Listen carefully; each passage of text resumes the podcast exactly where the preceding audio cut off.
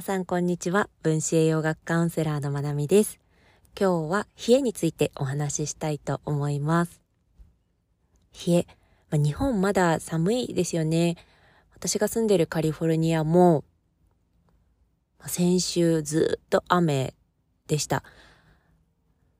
雨だったんですけど、そこまで寒くはなくって、今日、久しぶりに晴れたんですけど、風が冷たいっていうような日でしたね。まあ、カリフォルニアも結構冷え込むので、って言っても日本ほどじゃないですけど、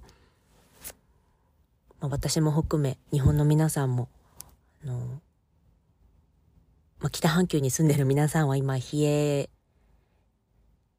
に困ってる方もいるかなと思って今日お話ししたいと思います。私は冷え性でした。結構ひどかったです。でも、一生付き合っていくものなんだろうなって諦めていました。っていうのも母親がすごくひどい冷え性だったんですよね。そう、だから私もきっとこれって体質なんだろうなとか遺伝なんだろうなって思って、治すとかね、改善するっていう考えすらもうなくなるぐらい、もう常に冷え性と一緒に過ごしていました。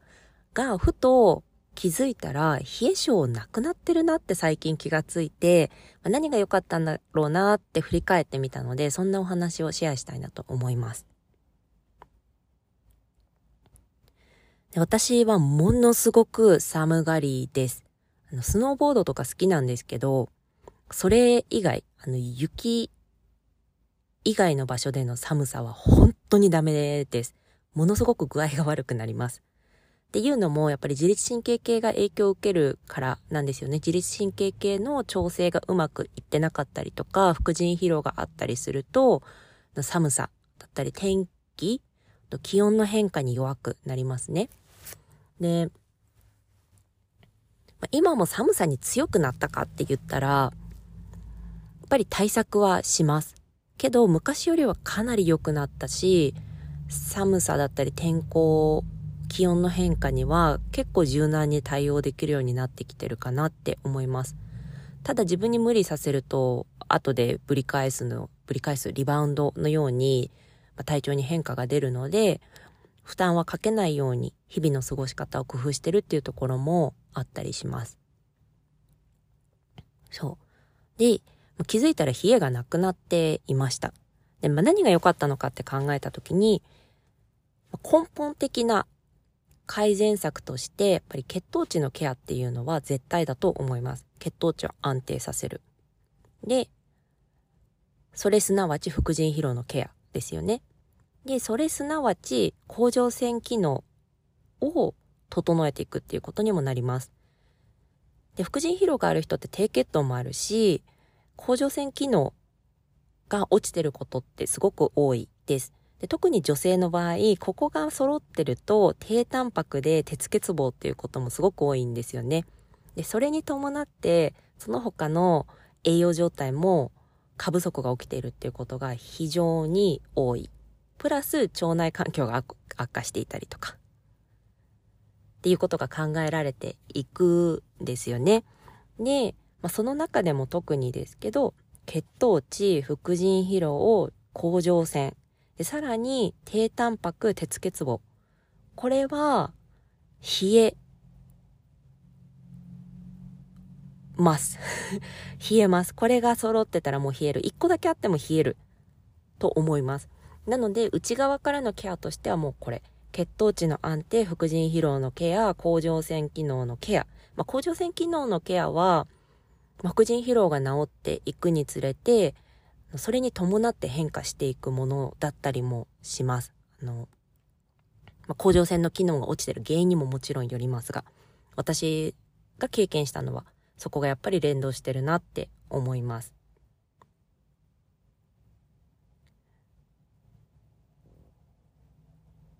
で、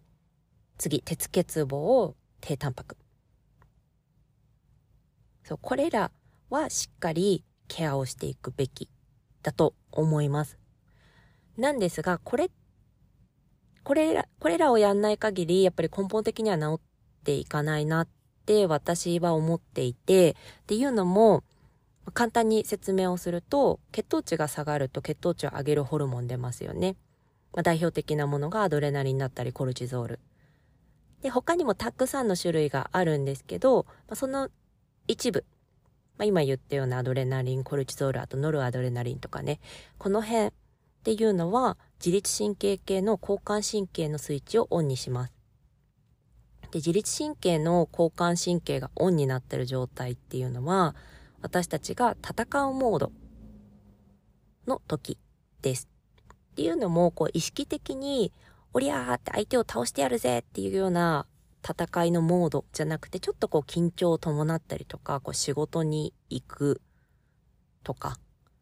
あ、そういう日中の適度な緊張感を伴っている時も、私たちは交感神経がオンになっています。まあ、このオンになってる時、交感神経がオンの時、まあ、戦う状態なので、筋肉っていうのはキュッと収縮します。リラックスしてる状態じゃなくて、こう力をいつでもこう入れれるような状態。もしくはすでに力が入ってる状態。で、血管も縮まるんですね。収縮する。なので血流が悪くなる。で特に末端の血管が収縮すると手先、足先の血流が悪くなるので、それが冷えにつながることもあります。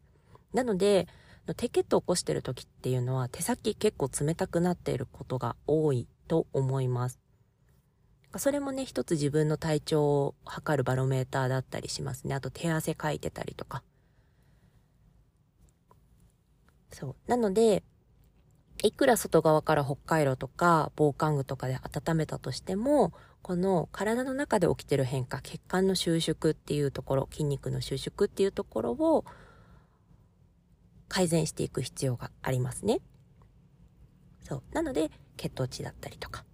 副腎疲労、甲状腺の機能を改善していくことがすごく大事。で、低タンパク、鉄欠乏っていうのは、血液そのものの成分になってくるので、あの血管が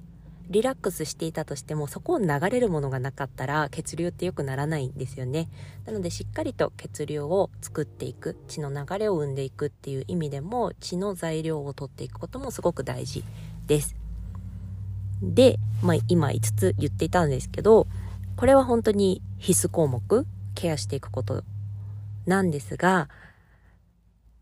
弱点、まあ、欠点っていうのかなとしては時間がかかるんですよね。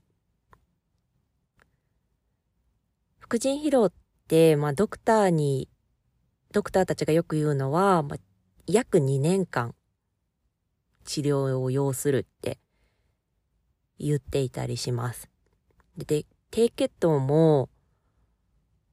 本当に日々の小さな積み重ねで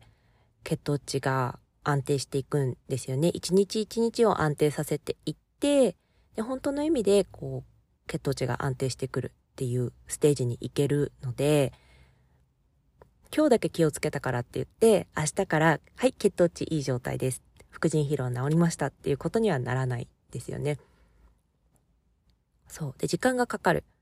で、その時に一緒にやると本当にいいなって思っているのが運動です。これがタイトルにある冷え性の方〇〇してますか？の〇〇は運動ですね。私はここ数ヶ月間、ちょっと意識的に運動量を増やしたりとか、頻度を変えてみたりとか、運動に意識的に取り組んでいます。その他意識的に取り組んでること結構あるので、ここ数ヶ月、あの、おいおいシェアしていきたいなって思うんですけど、この運動がやっぱりすごくいいなって思います。習慣になるまではしんどかったですけど、習慣になってしまうとやっぱりメンタル的にもすごく気持ちがいいし、で、この何より冷えが気づいたらなくなってたっていうのはすごく心地いいなって思います。前は、以前は電気毛布入れて、羽毛布団使って、毛布と毛布の間に挟まって靴下履いて、寝てました。日によっては、レギンスとスウェットのパンツを重ねて履いたりとか、してたんですよね。で、ヒートテックとかも着て寝てました。よく母なんかは、あの、ヒートテック着て寝ると疲れ取れないよとか言ってたんですけど、本当かどうかわかんないですけど、やっぱりまあ、ね、ナチュラルな自然な繊維の方が、私は心地よかったりするんですけど、やっぱり昔は寒さに勝てなかったんですよね。で、今どうかっていうと、今は日本の冬に比べて暖かいところにいるっていうのももちろんありますが、の、まあ、靴下もなく寝れるし、毛布と毛布に挟まって寝る必要もないですね。で、運動の内容によりますが、日によっては、下半身、腰から下、寝汗をかく時もあります。で、すごくあったかいですね。体がすごくポコポカ、ポカポカしてるのが心地いいし、毎日ヨガするんですけど、その時に足触って冷たいって思う時がほとんどないです。多分ないな、この数ヶ月っていう感じですね。それがすごく大きな変化かなって思います。で、最近、最近でもないか結構かな、リリースされてからすごく好きで見てやっている、冷えに特化した YouTube の動画があるんですね。広田直さんっていうビキンヨガチャンネルっていうチャンネルをされてる方なんですけど、私はこの方の動画がすごく好きで、私はあんまりこうなんだろうな、ダイエット目的とかで運動を今はしてないんですね。なんですけど、あの筋膜リリースの動画とか、すごくわかりやすくって簡単で、しかも時間がキュッと短い。で、こう無駄な話がないので、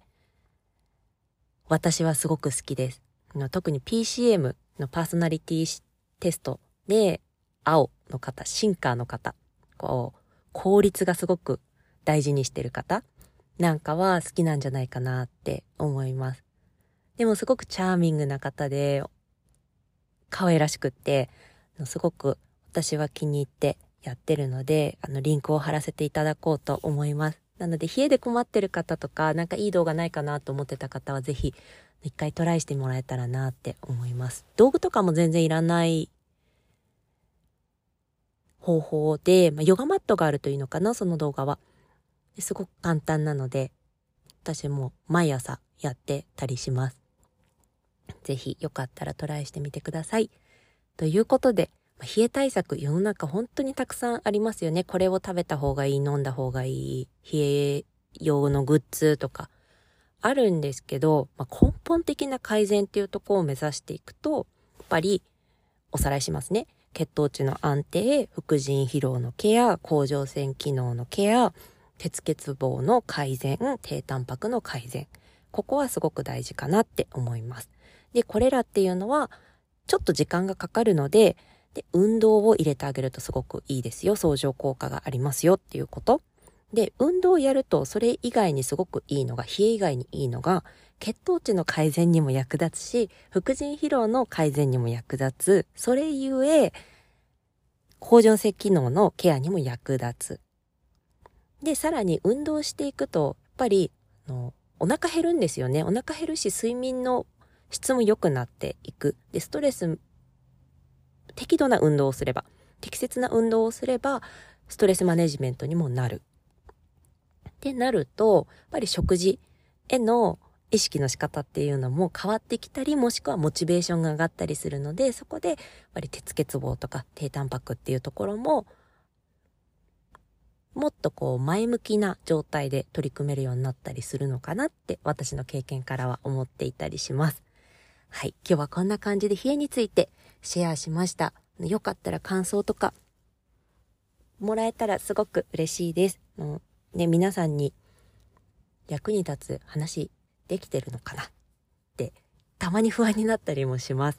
で言いつつもやっぱり自分が話したいと思うこと話すのが一番伝わるのかなって思っているので、まあ、自分の心に正直に今のところは配信を続けています。が皆さんの声も聞けたらすごく嬉しいです。今日も最後まで聞いてくださってありがとうございます。良い一日をお過ごしください。